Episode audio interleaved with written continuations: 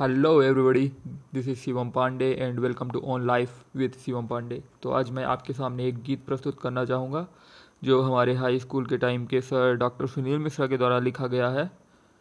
I hope कि ये आपको पसंद आएगा, ये और आपको लाइफ के बारे में कुछ अच्छी इंसाइट्स देगा. क्या अनजाना, क्या पहचाना, क्या अपना, क्या बेगाना। बयां नहीं कर सकता यारो दर्द दिल का अफसाना।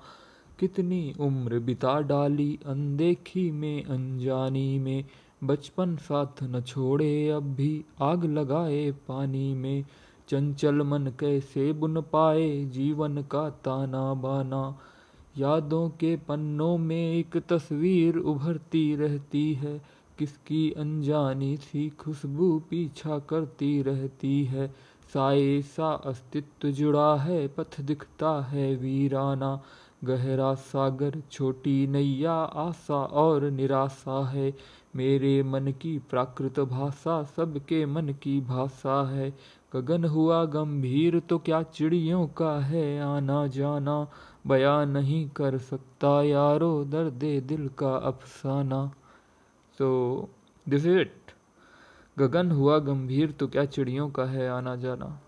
मतलब इस मानस पटल पर बुद्धि, जो एक स्थिर स्थित प्रज्ञ एक बात कही जाती है, जो हर एक सिचुएशन में कूल एंड काम रहे।